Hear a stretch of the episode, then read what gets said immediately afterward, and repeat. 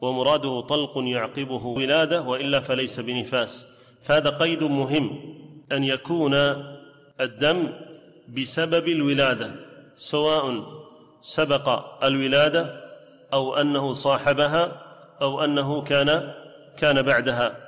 وأهل العلم مختلفون في حكم الدم إذا كان مع الولادة هل يعتبر نفاسا أو لا؟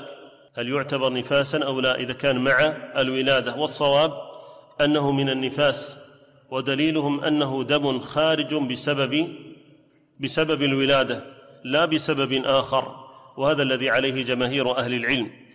ثم اختلفوا كذلك في الدم إذا خرج قبل الولادة بيوم أو أو يومين أو ثلاثة مع وجود علامات الطلق مع وجود علامات الطلق.